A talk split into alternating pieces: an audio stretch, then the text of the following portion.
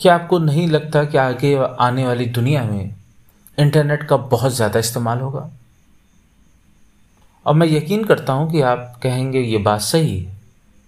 तो फिर एक सवाल होता है तो इस इंटरनेट की दुनिया में हम एक, उसका एक छोटा सा पार्ट क्यों नहीं बनना चाहते? वो पार्ट जो क्रिएट करने वाला कुछ हो।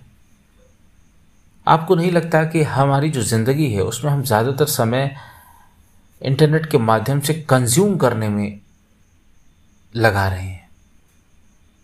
हमारा ज़्यादा समय, चाहे वो यूट्यूब हो, चाहे फेसबुक हो, चाहे इंस्टाग्राम हो, चाहे स्नैपचैट हो, चाहे ट्विटर हो, उससे हम कंज्यूम कर रहे हैं।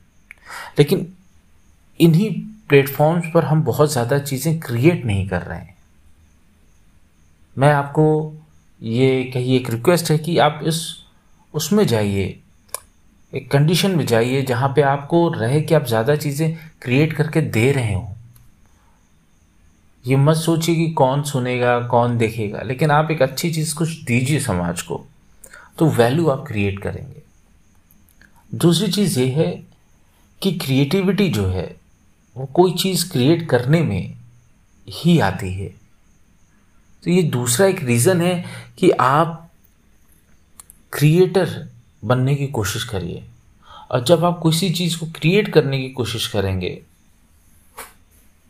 चाहे वो एक आर्टिकल लिखना हो, चाहे वो एक वीडियो बनाना हो तो आप बहुत कुछ सीखते हैं। आपकी जो दिमाग की नसें हैं, वो खुल जाती हैं। वो थोड़ा सा एक्टिव हो जाती हैं ज़्यादा, जो आपको अपनी ज़िंदगी, आम ज़िंदगी में जीने में बहुत ज़्यादा मदद करती है। तो मैं आपसे यही गुजारिश करूँगा कि थोड़ा सा कंज्यूम कम किया जाए क्रिएट ज़्यादा किया जाए। आज के लिए इतना ही। बहुत जल्द आपसे फिर मुलाकात होगी इसी पॉडकास्ट पे जिसका नाम है बिस्मिल कम्युनिटी।